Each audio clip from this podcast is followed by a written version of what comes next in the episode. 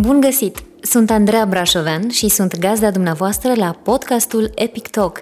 Vă propun împreună cu pagina de psihologie câteva întâlniri prietenoase și interesante în care discutăm cu invitații noștri despre relațiile importante din viața lor, dar și a noastră, a tuturor.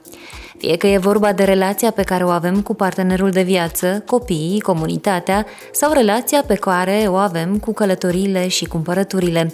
Toate fac parte din viața noastră și ne ajută să ne dezvoltăm.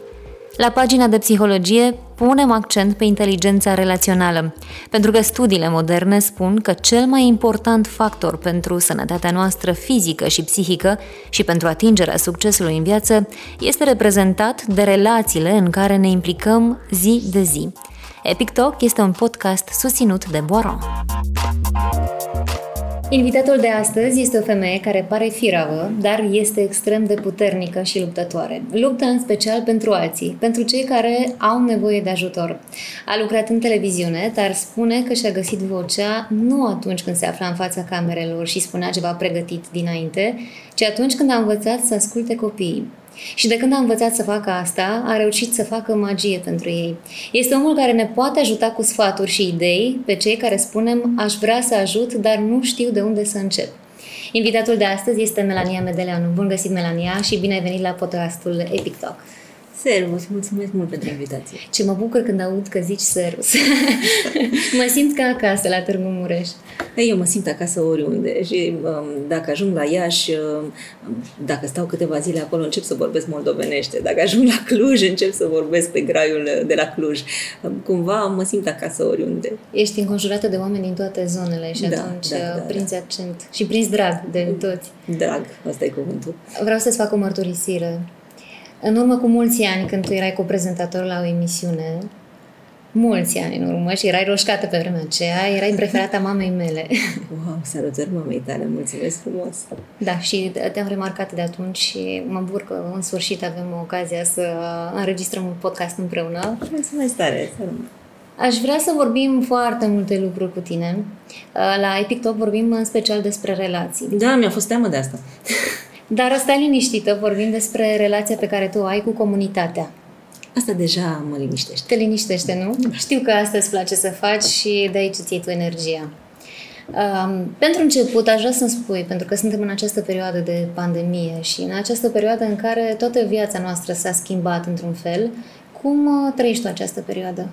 Intens, ăsta e cuvântul, intens. Nu, nu mă las pe tânjală și mie mi se pare că um, să, să-ți umpli viața cu lucruri care au sens pentru tine e cea mai sigură cale de a Um, trece ușor prin ea, prin, prin viață și mai ales într-o perioadă atât de complicată cum e cea de acum. Sigur că pandemia ne-a încurcat tuturor planurile. Planurile mele s-au, s-au dat peste cap complet.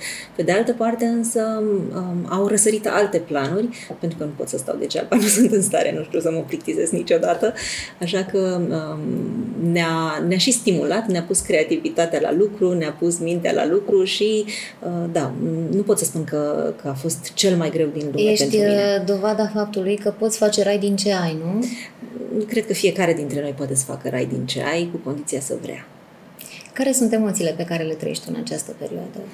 Uh, emoțiile, o Se de toate emoții, aceste nu? reguli, uh, toate aceste, uh, nu știu, uh, substanțe pe care le folosim atunci când ieșim din casă, mm-hmm. faptul că trebuie să ne spălăm continuu pe mâini, că trebuie să ne dăm cu uh, dezinfectant, mm-hmm. purtăm măști. Sunt atentă. Sunt atentă la ce e în jurul meu, sunt atentă să mă spăl pe mâini, îmi pun masca în spațiile închise uh, când e cazul. Sunt atentă, ăsta e cuvântul, fără să fiu panicată. Până acum n-am uh, avut momente de panică și sper să nu intervină nici de acum înainte, deși sigur că mă uit cu îngrijorare la numărul mare de cazuri în fiecare zi, dar cumva sunt atentă. Ce poți să faci e ce ține de tine. Nu poți să controlezi totul în jurul tău, dar fă lucrurile care țin de tine. Eu asta fac deocamdată. Și în cazul tău, îngrijorarea poate fi cu atât mai mare cu cât ai un copil, un băiat, mm-hmm. Radu, care are un an și șapte luni, zis. Da, mers la grădiniță. da. Um, pentru el mă îngrijorez mai puțin, ca să fiu sinceră. El e uh, cel mai... Uh, cum să-i spun? Cel mai vesel copil pe care l-am cunoscut, uh, e plin de viață, nu, nu dă până acum motive de îngrijorare.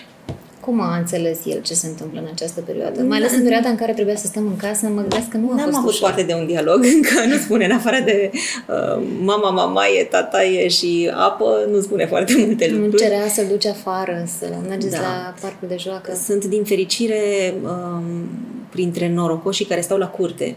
Așa că fie ploaie, fie ninsoare, fie soare, noi ieșim afară în fiecare zi. Ne-a fost mult mai ușor din perspectiva asta.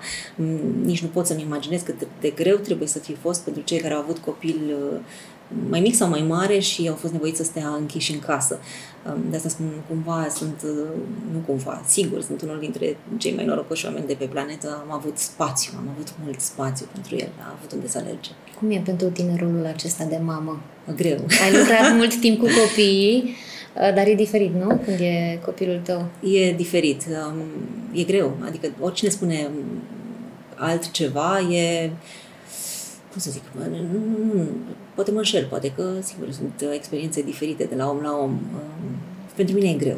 E uh, un copil minunat și vesel și sănătos și râde mult și e pupăcios și e exact cum aș fi vrut să fie un copilul meu, um, dar uh, trebuie să recunosc că rolul este mai complicat decât mă așteptam. Nu e, cum vedem noi pe Instagram și în tot felul de reviste cu fotomodele care alăptează în timp ce sunt machiate și coafate, nu așa se întâmplă? Machiaj? Cum adică? Ce înseamnă? Uh, Îmi spune asta o prietenă după ce a născut, că n-a avertizat-o nimeni, că nu e deloc cum pare pe Instagram. Um, e o responsabilitate foarte mare, dar dincolo de responsabilitate e pur și simplu greu. E greu, um, te trezești, uh, îmi vine să zic dimineața, dar nu e vorba de dimineața, e vorba de noaptea. Te trezești noaptea, te trezești dimineața, îi dai să mănânce, îl speli, îl scoți afară, îi dai să mănânce, uh, ai grijă de nevoile lui. Uh, e, e frumos. E frumos uh, cum să zic, să, mai ales în momentele astea când am mai crescut puțin și pot să, să te înțelegi altfel cu el, e frumos, dar aș vrea ca cineva să fie absolut onest și să le spună uh, viitorilor părinți că e greu. Să știe la ce să se aștepte. Să știe la ce să se aștepte. Adică, sigur, uh, fiecare își face propriile alegeri și, da, e, e, e foarte bine așa, dar să știm în ce ne băgăm. Să, să nu credem că maternitatea e, sau părințeala e, uh, e doar frumoasă. Este și foarte dificilă. Spuneam că vom vorbi foarte mult despre relația pe care o ai tu cu comunitatea și știu că pe întreaga durată a stării de urgență tu ai muncit foarte mult și ai uh, încercat să te implici și de data asta și nu doar că ai încercat, chiar ai reușit. Ce ai făcut în această perioadă? Asociația Zi de Bine s-a născut în februarie, adică fix în ziua în care s-a anunțat primul caz de COVID din România. Mai mare nepotrivire ca asta, zău că nu se putea. Împreună cu Luciana Zaharia, colega și buna mea prietenă, am pornit această asociație cu gândul că o să avem câte o cauză în fiecare lună, susținută cu ajutorul oamenilor care își donează ziua de naștere și um, deja aveam, aveam planuri pentru fiecare lună a anului. Am reușit să facem prima cauză, cauza de martie, când dintr-o dată pandemia n-a mai putut fi în niciun fel ignorată și era clar că fie ne oprim, fie ne reprofilăm.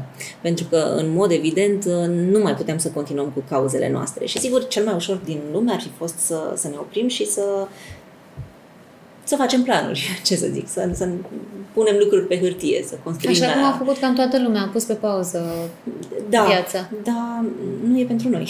Noi nu știm să punem lucruri pe, pe pauză, așa că în momentul în care am auzit prima, primul strigăt de ajutor, și a venit din partea Spitalului de Boli Infecțioase de la Brașov.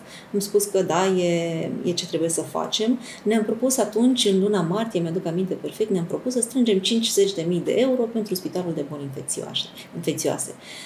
Surpriza a fost uh, uriașă. Odată, surpriza um, implicării oamenilor au fost așa de mulți oameni care s-au implicat. Pentru că era o platformă nouă de care lumea nu prea auzise. Nu sunt sigură că despre asta era vorba. Era vorba despre nevoie.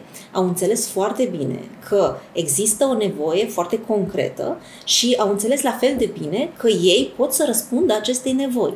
Și atunci când uh, nevoia se întâlnește cu, cu posibilitatea de a face ceva și când oamenii au înțeles că e în puterea lor să schimbe ceva, ei s-au implicat. Dar s-au implicat la așa un nivel absolut neașteptat pentru mine. Și dacă în prima lună um, aveam această cerere de la Spitalul de Boli Infecțioase din Brașov și strânseserăm 50.000 de euro, pe de altă parte o altă surpriză a venit din toată țara, de la medici din toată țara, care ne scriau după ce au văzut că am început să strângem bani pentru spitale, pentru echipamente și materiale de protecție, uh, au început să ne scrie ajutor, ajutor, ajutor. Curgeau, au fost săptămâni în care nu reușeam să citim în fiecare zi toate mail-urile care ne soseau. Așa că în trei luni de zile, practic, la trei luni după ce ne-am lansat ca asociație, am reușit să strângem uh, și să trimitem către uh, aproape 100 de destinații, spitale și cabinete de medicină de familie, um, echipamente de protecție și aparatură medicală de aproape un milion de euro. Wow! E o mare realizare, având în vedere că este o platformă nouă, a, nu aveai astfel de așteptări? Nu, sigur că nu mă așteptam, sigur nu mă așteptam la așa ceva. Um, ce să zic, aș vrea într-un fel, aș vrea să mă bucur că a fost așa, pe de altă parte aș fi vrut să nu fie nevoie. Din păcate a fost nevoie și este în continuare mm-hmm. nevoie pentru că știm cu toții ce se întâmplă în spitale din uh, România. Și, și să știți că acum uh, mai rezolvam că mai sunt spitale care nu uh, ne-au trimis toate actele, sunt contracte, sunt anexe, sunt uh, e o multă hârțogăraie și am zis că după ce se mai liniștesc lucrurile să, să începem să, să, să punem la punct toate, toate hârtiile și uh, de o săptămână tot dau telefoane la spitale și mă îngrijorează ce aud dincolo de, sigur, doamna Magreanu, vă trimitem actele, dar mai aveți niște măști? Da, se întâmplă să mai aveți niște combinezoane, dar un ventilator mai aveți că al nostru s-a stricat? Ceea ce mă, repet, mă îngrijorează pentru că îmi dau seama că odată știu că, evident, vedem și noi rapoartele, n-a trecut, nu e o gripă, nu trece repede și pe de altă parte spitalele au, pare că au în continuare nevoie de ajutor. Și va mai dura probabil. Da, va mai dura. Cum reușești să întreții tu această relație cu comunitatea? Cum uh, ai reușit să creezi o comunitate întreagă în jurul tău? Nu e în jurul meu, e în jurul unor cauze. Repet, eu nu cred că oamenii se adună neapărat în jurul unui om. Eu cred că ei se adună în jurul unei nevoi. În jurul unei, unei nevoi, dar este un om care îi ajută să Sigur că e cineva care da, pune lucruri în mișcare, dar dacă ei n-ar crede în cauză, atunci ar fi degeaba. Și cred că principalul ingredient este tocmai acesta, e încrederea. Îi tratez pe oameni cu respect. Le arăt exact ce am făcut cu banii lor. De câte ori pun o întrebare, le dau un răspuns. Dacă le arăți oamenilor că meriți această încredere și că ești transparent și că faci ceea ce ai promis că faci, ei vor veni în continuare alături de tine. Exact asta vreau să te întreb. Dacă ai avut vreodată parte de hate în online, se poartă acum. Uh, au pus vreodată oamenii la îndoială munca voastră? Era cam greu să pui la îndoială pentru că arătam foarte repede ce am făcut cu banii. Adică, de îndată ce se strângea ceva și uh, mai reușeam să cumpărăm măști, puneam fotografii, puneam uh, anexele, uite, asta am trimis spre spitale în ziua cutare, în valoare de. Deci le arătam foarte repede. Um, hate va fi în totdeauna, n-ai cum să-l uh, eviți, sunt destul de sigură de asta. Dar nu mă încarc cu el mi se pare că nu e pentru Cum mine. reușești să treci peste asta? Peste că comentariile răutăcioase sau malițioase, peste cei care pun la îndoială uh-huh. o muncă pe care voi o depuneți pentru o cauză nobilă? Îmi dau seama că asta nu spune nimic despre mine. Spune doar despre omul care vorbește. Și asociația se, se cheamă zi de bine. Noi, nouă ne place să zicem de bine, știi? Și dincolo de a zice, ne place să facem, să facem bine nu cred că atunci când un om te înjură, înjurătura aia spune ceva despre tine. Cred că spune mai multe despre cel care o lansează. Și atunci mă uit întotdeauna la ce spun oamenii. Mă uit. Dacă mi se pare că are sens ce spun ei, dacă mi se pare că e o acuză întemeiată, încerc să, să repar sau să aflu mai multe, să, să aflu uh, ce l-a făcut pe omul ăla să lanseze acea acuzație în cazul în care să zicem că nu o înțeleg. Dar când e Um, evidentă reaua credință, nu mă amestec cu reaua credință. E o povară pe care prefer să îi las pe ei să o ducă. Eu am altele. Am vorbit despre zi de bine, dar uh, haideți să le explicăm puțin oamenilor pe scurt despre ce este vorba și cum mm-hmm. a mhm. pornit această mm-hmm. idee.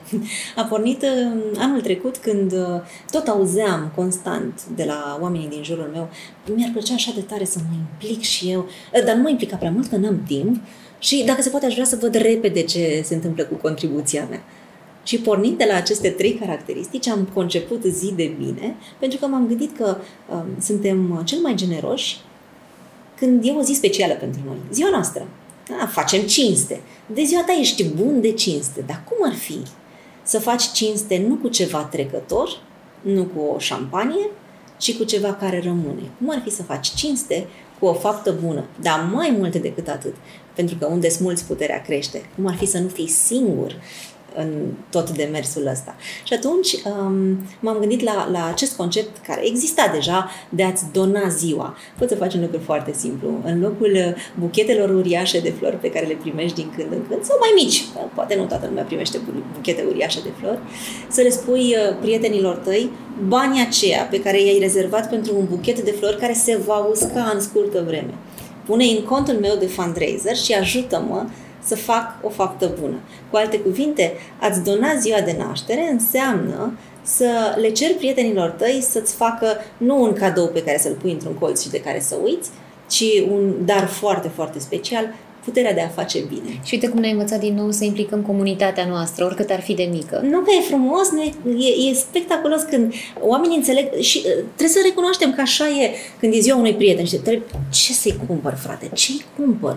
Că aia are, aia are, dar dacă ce-i cumpăr eu, i-a mai, i-a mai cumpărat și altcineva, ai aceste dileme. Cred că și pentru cel care contribuie e mai ușor dacă știe, uite, asta l-ar bucura pe prietenul meu, să-l ajut să facă o faptă bună. Apropo de asta, despre implicarea comunității, uh, o să spun ce am pățit eu în urmă cu câteva luni, de fapt cu jumătate de an.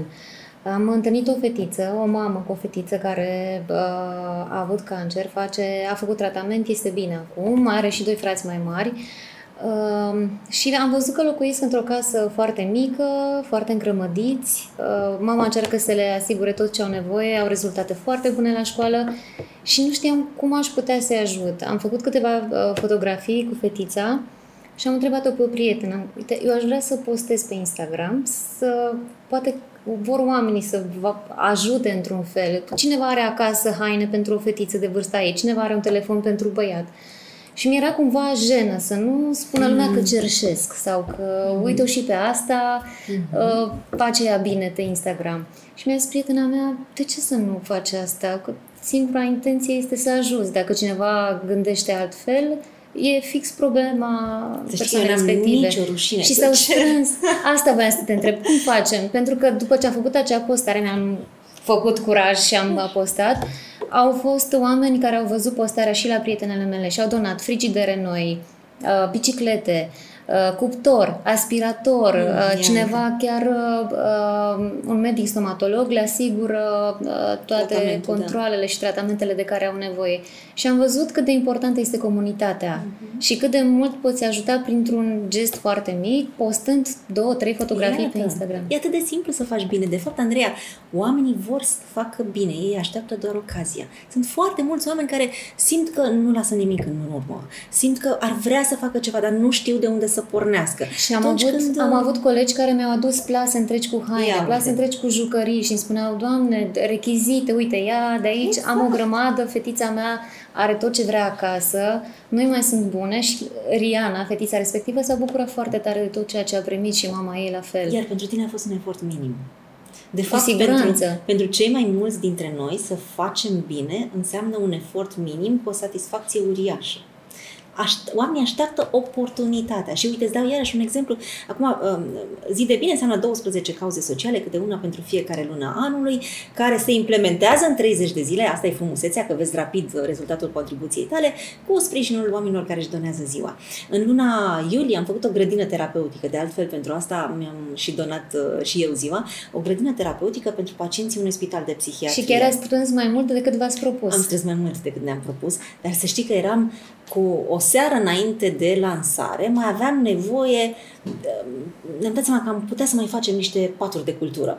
Ce însemna asta? Însemna că ne mai trebuiau niște paleți. Da, era așa de din scurt când mi-a spus Cristi de la Microgreens, mai avem nevoie de 65 de paleți. Yes, era seara. A doua zi dimineață ne trebuiau paleți. Măi, mamă, de unde fac rost de 65 de paleți așa peste noapte? Am postat pe Facebook. A doua zi dimineață paleții erau la locul faptei oamenii așteaptă să se implice cu o condiție să aibă încredere. Revin, revin la asta. Să aibă încredere. Um, dacă, dacă tu le arăți, uite, Asta am făcut cu paleții pe care ți-am cerut. Dacă tu le arăți, v-am cerut ajutorul pentru acest copil și apoi spui, uite, le-am, le-am trimis uh, haine, le-am trimis mâncare, e domnul doctor care îi ajută să... Dacă le arăți ce a însemnat implicarea lor, ce a însemnat efortul lor minim pentru acea familie, atunci ei o să aibă încredere. Cum ai ajuns tu să te implici atât de mult în comunitate? Pentru că tu ai lucrat în televiziune, erai uh, apreciată, erai admirată, Uh, și probabil că foarte multă lume de acasă consideră că, wow, apare la televizor, cum să renunți la așa ceva? Care e realitatea? Ce satisfacție ai tu acum față de acea perioadă? Am senzația că a fost pur și simplu o altă viață pentru mine. Până am, am încheiat etapa asta cu televiziunea, a fost o viață foarte frumoasă și foarte comodă și foarte ușoară, pentru că, da, să apar la televizor uneori vine și cu beneficii, oamenii te recunosc pe stradă, ușile se deschid mai repede, da, e foarte frumos, nu zic nu. Um, mi-a plăcut viața asta. Pe de altă parte, în momentul în care am construit Magic Camp, în urmă cu șase ani, se fac șase ani de atunci, împreună cu Vlad, um, mi-aduc aminte că îmi luam concediu erau, în primul an de tabără au fost uh, două săptămâni și mi-am luat concediu două săptămâni și a fost simplu. În anul al doilea au fost patru săptămâni de tabără și două săptămâni, atât aveam concediu. Mi-am luat concediu, iar în celelalte două săptămâni făceam naveta. Aveam jurnal la 11 noaptea, după jurnal uh, mă urcam în mașină, mă duceam la Vrănești, apoi veneam a doua zi la serviciu, prezentam jurnalul și tot așa. Și, uh, na, era destul de obositor. În al treilea an au fost 9 săptămâni de tabără și am zis, eu o să mor dacă fac naveta 9 săptămâni ce pot să fac? Și răspunsul a fost așa, a venit atât de firesc, a, pot să-mi dau demisia. Ceea ce am și făcut. Și n-am avut nici măcar o secundă o secundă de regret pentru asta. Mi se pare că am făcut cea mai bună alegere pe care o puteam face și că um, nici măcar um, evenimente senzaționale la care am participat ca jurnalist și care mi-au adus satisfacții nu se pot compara din punctul de vedere al satisfacțiilor cu ce am primit construind aceste proiecte. Ce Așa că, oh, um, știi cum e să fii de folos? Știi cum e să, să știi că datorită ție un copil zâmbește mai mult. Um, să știi că datorită ție un copil are un medicament pe care altfel nu l-ar fi avut. Că datorită ție o familie trece un pic mai ușor prin, prin iarnă. Orgoliul ăsta al nostru poate fi hrănit în multe feluri să știi că ești de folos cuiva e absolut senzațional. Nu pot să compar cu nimic. Nu știu dacă ai urmărit Friends, uh, serialul Friends. Acolo spune Joy într-un episod că orice faptă bună este de fapt uh, un lucru egoist. E, cred că ar fi bine să vin cu toții egoiști Sunt la modul acesta. Să știți. N-am, n-am nicio problemă cu asta. Pentru că ne aduce și nouă bucurie atunci când facem o faptă evident, bună. Evident, evident. Și uh, dacă egoismul te mână în asta, feel free. N-am, nu mă interesează motivația din spate. Vrei glorie? Da? Și faci asta pentru glorie. Ok, do it. Just do it. Adică mă, mă interesează mai puțin ce vrei tu să obții din asta, câtă vreme faci ceva. S-ar putea însă ca unii să aibă o surpriză foarte mare, să o facă pentru glorie, să spunem, da, că sunt uh, multe vedete care se implică în felul ăsta și să, se și să descopere exact că e atât de fain încât gloria nici măcar nu contează. Și că, într-adevăr, acei oameni pe care îi ajuți îți uh, dau o energie extraordinară exact. și o împlinire da. cum împlinire, rar găsești. cuvântul. Sens. Ai sens. Te trezești dimineața și știi că nu-i degeaba. Tu lucrezi foarte mult cu copii și ai lucrat de-a lungul timpului cu foarte mulți copii. Ți-a fost mai greu după ce ai avut propriul copil pentru că am auzit și psihologi care făceau terapie cu copii și după ce au avut propriul copil au renunțat. Au spus mm-hmm. că nu mai mhm. pot. Sau uh, la uh, spitale, la fundeni, la IOB, unde sunt copii bolnavi de cancer. Uh, persoane care după ce au avut propriul copil n-au mai mers, n-au mai putut să facă voluntariat acolo. Mm, n-aș spune că din perspectiva asta mi-a fost neapărat mai greu. Am fost de câteva ori cu Radu la, la medic să ia analize, să facă vaccin și așa mai departe și, într-adevăr, n-a fost plăcut, dar n-aș spune că, că mi-a luat ceva. N-aș spune că mi-a fost după aia mai greu să merg în spital. Uite, ce mi-a fost foarte, absolut neașteptat de greu și, Doamne, mă rog la Dumnezeu să, să fie bine, să fie bine. Um, Săptămâna trecută am fost um, în IOB, în Institutul Oncologic București. Am fost de atât de multe ori de-a lungul timpului în IOB, de atât de multe ori pentru alți, diferiți alți copii. Și sigur, nu e o experiență plăcută și nici ușoară, că nu e ușor să vezi copii în suferință. Dar săptămâna trecută am fost împreună cu um, un copil care mi-e foarte drag și foarte apropiat și chiar mă gândeam că am fost de multe ori pentru copii um, pe care nu-i cunoșteam, dar niciodată cu un copil pe care, care mi-era atât de apropiat și uh, pentru că mama uh, acestui copil trecea printr-o situație mm, absolut dramatică, era îngrozitor de speriată, am mers cu ea la spital, copilul ei are un uh, potențial diagnostic oncologic și ăsta a fost un moment sfârșietor. Pur și simplu mi-a fost atât de greu să o țin pe cea mică de mână, mai greu ca oricând. Am mai ținut copiii de mână, dar acum a fost cu adevărat foarte, foarte, foarte greu. Și îmi dau, nu-mi dau seama.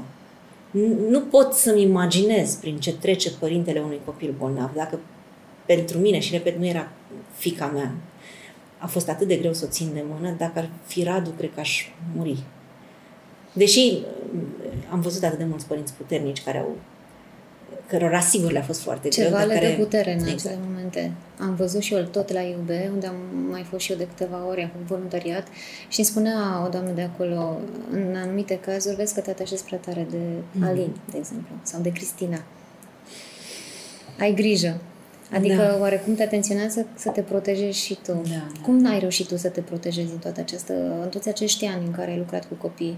Pentru că mă gândesc că într-un an îi vedeai pe unii dintre ei și în anul următor poate nu mai veneau.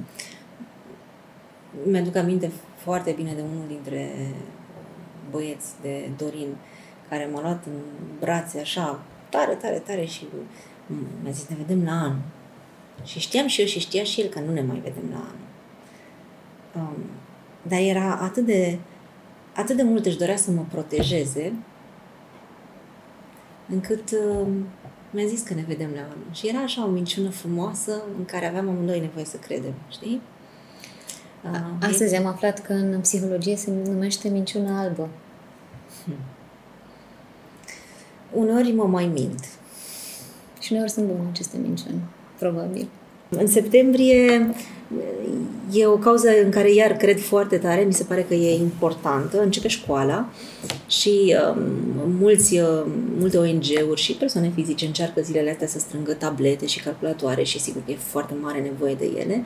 Uh, noi ne-am gândit la un proiect un pic altfel, împreună cu Fundația Life Education for All. Vom amenaja în două școli clasa din curtea școlii. Pentru că nu se mai poate să fie, dacă e de pildă o comunitate în care în clasă sunt 30 de copii, nu vor avea voie să fie 30 de copii în clasă, așa că o să îi împărțim în două și unii o să învețe în clasă și alții o să învețe afară. O să amenajăm o clasă afară, într-un foișor mare, cu bănci, cu, um, sigur, whiteboard și cu ce mai e nevoie, um, dar facem practic clase în curtea școlii în aer liber, să poată să, să, să aibă totuși copiii aceștia acces la educație. Uite că tu se întreabă în această perioadă cei din minister cum, uh, cum vor proceda, cum se vor descurca mm-hmm. în momentul în care începe școala. Mm-hmm. Ar fi o variantă. E o variantă, da, da. Așa că dacă sunteți născut în septembrie, hai sus, hai, hai sus, sus, hai sus. Există reguli sau principii după care te ghidezi tu atunci când vine vorba despre proiectele în care te implici? Mm. Da, multe lume mă întreabă asta și mă întreabă cum mi-aleg proiectele.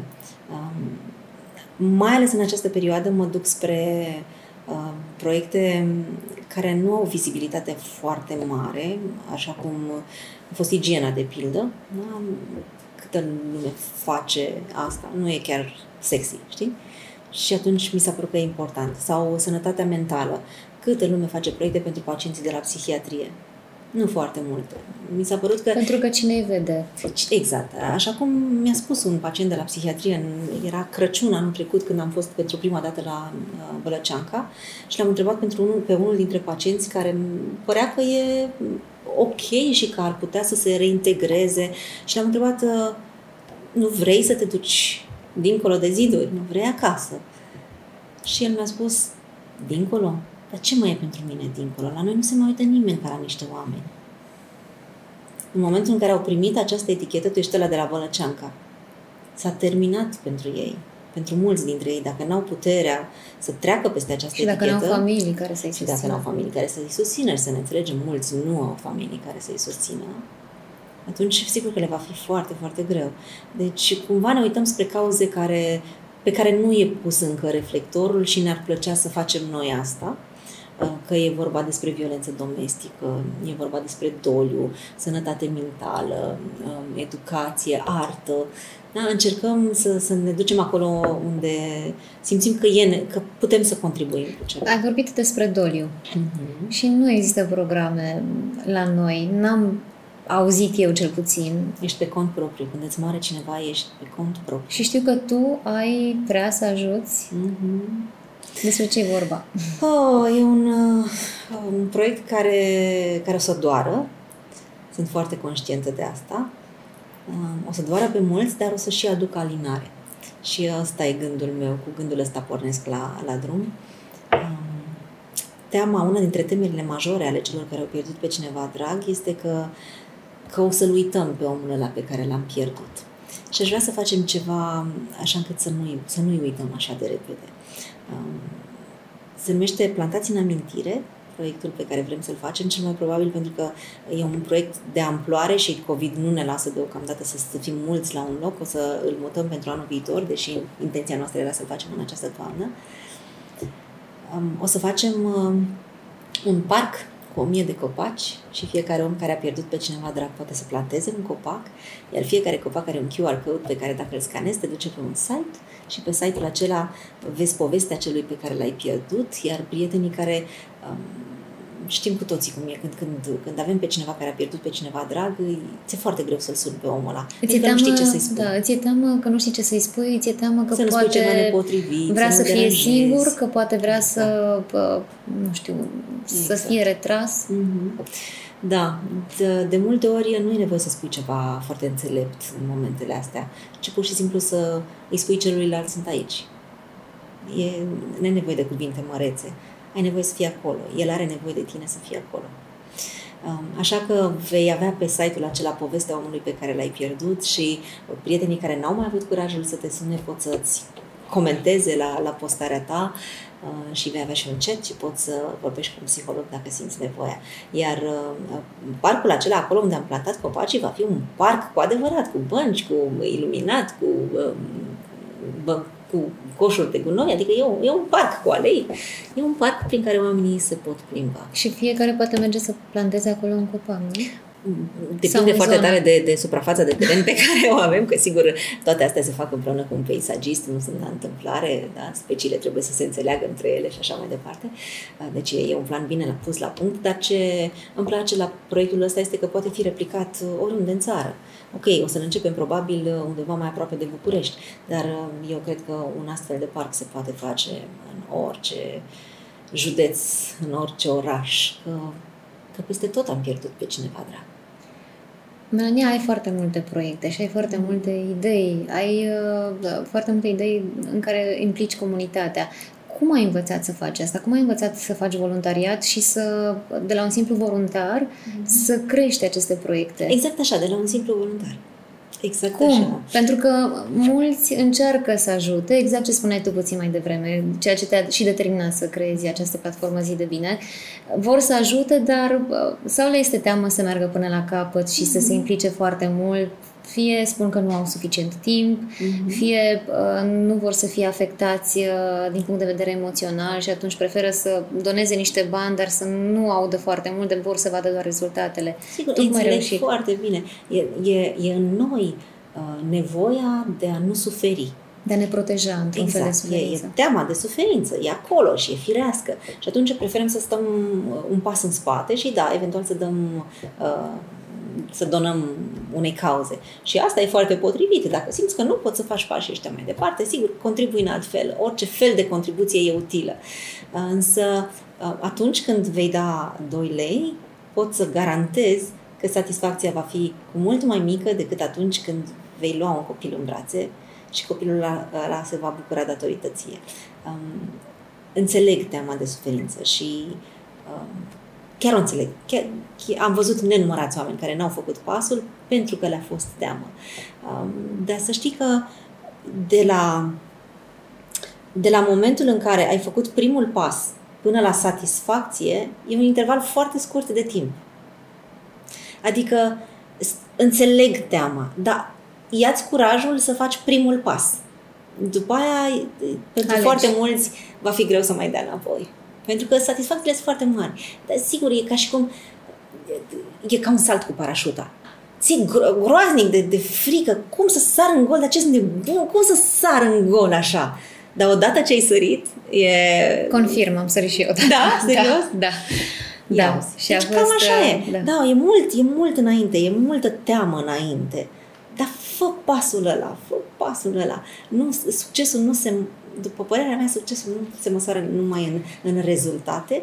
Succes e când ai făcut pasul în afara confortului tău, când ai reușit să faci asta și să-ți arăți ție că you can do more, că, nu, că viața nu e numai despre casă și serviciu și mă întorc acasă și după aia am grijă doar de familia mea și da, sigur e, e indicat să ai grijă de familia ta, dar nu doar de ea. E un pas important să ieși din zona de confort și să-ți depășești oarecum E un pas în care crești foarte mult. În, în, în locul tău uh, sigur, sigur poți să te dezvolți, poți să afli o mulțime de lucruri, dar când, când ieși din spațiul ăsta de confort, creșterea e, cum să zic, exponențială. Pe de altă parte, la noi nu a prea fost cultivat acest uh, voluntariat. Uh, noi în școală nu am mm. fost învățați, haide să mergem uh, să, nu știu, ajutăm copii sau să ajutăm bătrâni. În alte țări se întâmplă asta și e foarte important mm-hmm. să ai și la admiterea la facultate și ți se verifică în CV dacă ai făcut voluntariat. Cum ar trebui să procedăm noi? E bine să învățăm pe copii Sigur. să ajute, să doneze o jucărie din uh, jucările lor. Andreea, dar lucrurile se schimbă. Eu chiar văd foarte mulți oameni care vor să se implice. Nu știu dacă sunt eu în bula mea ferită acolo, în bula mea de oameni buni, dar eu chiar văd și uite, uh, chiar vorbeam cu un sponsor uh, astăzi și îmi spunea, îi povesteam despre proiecte și îmi spunea, da, posibilități de voluntariat aveți, ceea ce îmi arată că există o deschidere din ce în ce mai mare, o dorință din ce în ce mai mare și um, e, devine trendy să faci voluntariat. Și știi ce? Poate să fie modă. Nu mă deranjează. Câtă vreme faci pasul ăsta și descoperi că dincolo de modă e mega satisfacție, e absolut. Și cum îi învățăm pe copii? Tu cum ai de gând să-l pregătești pe Radu, de exemplu? Eu cred că um, de multe ori copiii învață, de multe ori, de cele mai multe ori copiii învață prin imitație. Nu trebuie să-i spun cum să facă lucruri, trebuie să vadă că în, în adulții din jurul lui um, aceste exemple de implicare. Dacă va vedea lucrurile astea, sunt sigură că va vrea să, să le facă și el. Um, mai ales dacă copilul înțelege că, uite, câtă bucurie e la capătul unui astfel de gest, de ce nu l-ar face? Nu, n-am să-i impun să facă voluntariat, n-am să-i impun să, să facă bine. Eu sper ca uh, adulții din jurul lui să, să, să fie exemple bune pentru el. Sunt exemplu copii care sunt foarte atașați de jucării mm-hmm. și chiar și pe cele pe care le au de multă vreme și cu care nu se mai joacă, le țin acolo și nu vor mm-hmm. să le dea. Probabil că se schimbă asta în timp. Nu-i forțăm, nu? Sau cum procedăm? Cred că ar mai bine le întreb pe Gașpar despre lucrurile astea. El e psihologul. Mă gândeam cum o să procedezi tu cu O să întreb pe Gașpar. pe Gașpar, da. Cu siguranță. Intri pe pagina de psihologie și le sunt da. pe Gașpar și afli tot. Uh, care este cea mai importantă lecție pe care ai învățat-o de la copii și de la cei pe care ai ajutat? Mm. Simți că ai uh, învățat lucruri noi de la mm. ei?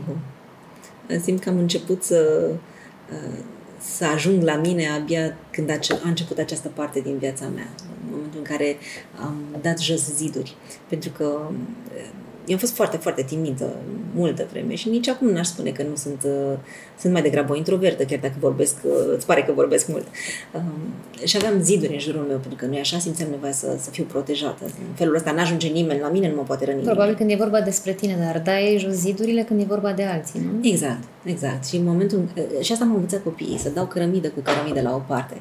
Și la un moment dat m-am trezit uh, absolut descoperită, nu mai era nicio cărămidă în fața mea și uh, veneau spre mine uh, și bucurii și gloanțe. Și ce să vezi, uh, nu toate gloanțele m-au nimerit, așa cum credeam, pe când bucuriile m-au nimerit toate. Citam uh, Oscar și Tanti Roz mm. și este o carte care efectiv te fascinează și da. te, te trimite în acea lume și înțelegi uh, cât bine poți face creând o poveste pentru un copil uh, bolnav. Da. Și voi asta ați creat, ați creat magie în jurul lor. Da, asta înseamnă taberele, înseamnă magie în jurul lor.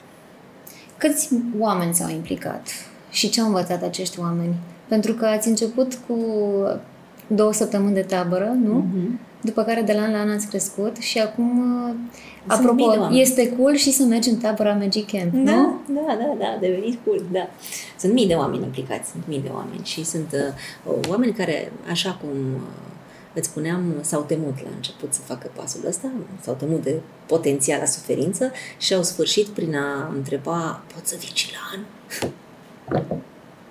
Și au venit. Uh-huh. Cunosc și eu oameni care vin la Magic Camp și sunt fascinați de ceea ce se întâmplă acolo. Uh-huh. Care, când spui tu relații, a, relații sănătoase, care este primul gând sau mesaj sau citat care îți vine în minte? Oi, oi, astea sunt întrebări grele. Am intrat în ele? Am intrat, da, um... în această zonă. În materie de relație, tot ceea ce știu e că nu știu nimic. Mm, în materie de relație știu una care îmi place foarte tare. Nu iubește de ajuns cel ce poate spune cât iubește. Frumos. Simți asta când te uiți la Radu, la băiețelul tău de un an și șapte luni? O să știi că acolo dragostea se construiește în timp. De fapt, cred că și relațiile se construiesc în timp și um, da, e, e, E interesant felul în care iubești un copil față de felul în care iubești un partener de viață. Și spuneai că dragostea asta tot crește. Mm-hmm. Crește treptat, nu vine din prima așa cum te aștepți? Nu, nu vine din prima așa cum te aștepți și la un moment dat uh, simți că te inundă și uh, uneori îți spui ce a fost în mintea ta și după aia îți spui da, da, da, ia, ia uite, uite, m-a topit și cu gropița aia lui și când mi-a luat fața în, așa în, în mâinile lui micuțe, gata. Da. Sunt tot tipuri diferite de iubire. Ți se luminează ochii când vorbești despre el. Nu se vede asta, poate se simte în voce. Da. Ce te-a învățat, Radu, pe tine? Oh. Sau ce ai descoperit la tine de când a apărut Radu în viața ta? Am descoperit că um, Știi, eu, eu mă culcam la 10 seara și mă trezeam la 7 dimineața și am crezut că nu se poate supraviețui pe lumea asta altfel. Adică cum pot să nu dorm noaptea um, am descoperit că de un an și șapte luni pot să nu dorm noaptea uh, și totuși să fii uh, live. Am descoperit că nu am atâta răbdare cât credeam că am. Și că e un capitol la care mai am de, de lucru și asta a fost revelator. Credeam că am foarte multă răbdare. Dar sunt sigură că Radu mai are multe să mă învețe. Îți spuneam uh, înainte să începem podcastul că am foarte multe fine și că sunt obișnuită să stau cu copii și mi-ai zis că și tu ai avut, dar e cu totul altceva mm-hmm. în momentul în care ai propriul copil. Da. Și nu se termină, nu? Nu e, nu e pauză. Nu e pauză niciodată, nu e vine weekendul și gata. Nu, nu, nu. E de acum până la adânci bătrâneți. Aș vrea să ne întoarcem puțin la proiectele tale și vreau să te întreb tot legat de comunitate. Cum colaborați voi cu autoritățile atunci când este cazul? Mm-hmm. Când aveți nevoie de ajutor din partea autorităților locale, în anumite orașe, în anumite sate, în anumite comunități? Știi, mie nu-mi place să generalizez. Și eu știu așa că nu toți oamenii sunt răi, nu toți oamenii sunt buni, nu toate autoritățile locale sunt nasoale, nu toate primăriile sunt nasoale și că fiecare dintre... Când spui autorități locale, spui oameni. Uh, și omul chiar sfințește locul. Am întâlnit uh, um, primării cu um, o culoare politică cu care n-aș fi fost de acord, să zicem, da? pe care n-aș vota-o niciodată și totuși oamenii de acolo erau absolut exemplari. După cum am întâlnit și tot felul de lepre um, care nu fac altceva decât să-ți pună bețe în roate. Dar nu vreau să generalizez. Întotdeauna când merg către o autoritate publică într-un loc, pentru că am nevoie, să zicem, de autorizație de construcție sau ceva, ceva de la stat, uh, mă duc uh, absolut deschisă, pregătită să întâlnesc omul. Nu mă interesează um, nici culoarea politică, nu mă interesează nici uh, funcția pe care o are acolo. Mă duc să întâlnesc un om și omul ăla, dacă e un om care înțelege necesitatea unui proiect și că uh, stă în puterea lui să rezolve un lucru, va face tot ce este în putere să facă asta. Dacă nu e om, atunci, sigur, la luptă. A fost extraordinară campania pe care s-a făcut-o voi, Magic Home, și ați, uh, cu toții am fost atenți pe Facebook și v-am urmărit și am urmărit, am urmărit pe cei pe care, uh, cei care intrau în acea cameră în care era patul și stăteau uh, pe scaun și a fost, a avut un impact, uh, un impact extraordinar uh, acea campanie și ați reușit să strângeți bani ca să construiți o casă pentru părinții care uh, stăteau în spital cu copiii și pentru care scaunul era casa mm-hmm. în mhm. perioada în care copiii erau internați. Cum a fost uh, atunci, în acel moment, când ai văzut cum s-au implicat oamenii? Te așteptai la un asemenea impact? Nu mă așteptam la un asemenea impact și um, atunci când uh, am um, pornit campania respectivă, oamenii ne-au zis, sunteți nebun, unde găsiți atâția voluntari să stea pe scaun până strângem 100 de mii de SMS-uri de 2 euro. Sunteți nebun la cap, nu. Surpriza a fost că banii s-au strâns în uh, 26 de zile și de nopți, atât a stat ocupat acel scaun de la Galateca, zi și noapte. Zi și noapte, cineva se ridica, altcineva se așeza, iar dacă aveam nevoie de, de oameni care să, să stea pe acel scaun, că ne-am gândit în timp, ne-am mobilizat voluntarii noștri. Ei bine, erau, era noiembrie și erau oameni înscriși să ia loc pe scaun din oră în oră până în luna aprilie anului următor. Acum spre final, pentru că am avut o discuție foarte frumoasă din care am avut multe de învățat de la tine. O să te rog să ne, să ne faci un rezumat și să ne dai câteva ponturi și câteva idei pentru cei, așa cum am spus și la început, cei care vor să ajute și cei care vor să învețe să facă voluntariat. Cum începem? Cum construim? Cum punem cărămidă peste cărămidă? Mhm. Aș porni de la ce simți. Pentru că sunt foarte multe uh, cauze care merită atenție. Cum alegi dar, uh, cauza pe care Cum alegi cauza? Da, multă lume mă întreabă asta. Dacă îți pui într-una întrebarea asta, dar cum aleg, cum aleg, nu o să mai alegi niciodată nimic. Nu, alege ceva. S-ar putea să dai în bară prima dată. Nu nimic, mai e altceva. Nu, nu se sfârșesc cauzele acum. Deci ce aș face ar fi așa, să mă gândesc la cu ce rezonez că poate unii sunt mai atrași de cauze care implică um, animale, alții cauze care se referă la copii sau bătrâni sau mediu sau care e drive-ul tău, ce ce ți se pare că rezonează cu tine. Alege domeniul. După ce ai făcut asta, uite-te la organizațiile care um, sunt în domeniul respectiv și alege-o pe cea fie cea despre care crezi că are mai multă nevoie de ajutor, fie cea despre care crezi că e cea mai credibilă, um, care are resursele cele mai importante și știe să, să distribuie voluntarii. Da? Alege. Și întotdeauna spun așa, nu lăsa nicio zi fără să alegi. Adică um, dacă, dacă îți spui tot, lasă că o să pice um, revelația la un moment dat. Nu o să pice revelația sau cine știe, o să fim prea bătrâni până, până se întâmplă asta. Alege. Fă în fiecare zi poate nu în fiecare zi, dar atunci când ești în acest proces, când ești într-un proces, fă alegeri. Unele s-ar putea să fie greșite, nu nimic, nu se termină lumea. Dar fă alegeri, pentru că dacă stai și aștepți și te întrebi oare ce, oare ce, oare ce, nu o să mai faci niciodată nimic. Deci asta e lucru pe care poți să-l faci dacă vrei să, să te implici în, într-o acțiune de voluntariat. Dacă vrei să, să ajuți de pe, de pe margine, în proiectul acesta concret de zi de, zi de bine, poți să-ți donezi ziua sau poți să te gândești cine sunt prietenii mei născuți în septembrie. Dă-le un telefon și spune-le, uite, e cauza asta în septembrie, nu vrei să-ți donezi ziua? Deci e foarte simplu. Sau poți să te duci la departamentul tău de, de HR și să spui uh, No, câți angajați avem născuți în luna septembrie? Nu vreți să le trimitem un mail să le vorbim despre acest concept? Deci, iată, dintr-o dată, tu poți să ajungi pe partea, ajuți pe partea de fundraising foarte, foarte, foarte mult. Foarte mult, făcând acest gest simplu, întrebând oamenii din jurul tău. Un pas simplu și concret. Mm-hmm. Putem intra pe site-ul vostru. Explică-ne. Da. www.zidebine.ro și acolo găsiți toate modalitățile de implicare, precum și câteva dintre cauze. Nu le-am pus pe toate, pentru că îmi place să se întrebe lumea, oare de ziua mea ce o să fie? Ce urmează? Da. Uh, și am văzut că a structurat foarte bine, e foarte simplu să alegi uh, cauza, cum donezi, uh, cum procedezi, cum mm-hmm. poți să mhm. ajuți. Cine e născut în ianuarie? Hai sus, hai sus, hai sus sau în oricare altă lună anului. Și um, dacă vi se, par că, vi se pare că modalitățile de implicare sunt um, încă prea departe de voi, că încă nu aveți timp să vă implicați ca voluntar, e foarte simplu, puteți trimite un SMS cu cuvântul SUS la 8862 pentru o donație de 4 euro. Așa vom face. Îți mulțumesc tare mult mulțumesc uh, că ai venit la podcastul Epic Talk. A fost uh, foarte interesant să aflăm lucrurile astea despre tine și cu siguranță ne pune pe gânduri și uh, ne întrebăm... Uh, să vă pună pe fapte, nu pe gânduri. Pe fapte, da, și fapte, nu doar gânduri, într-adevăr. Îți mulțumim tare mult și uh, pentru că ai venit la noi, îți ofer această carte din uh, partea editurii Pagina de Psihologie, Confesiunile unei mame imperfecte. Ah, e pentru mine făcută, nu? Pentru toate mamele cred că este făcută.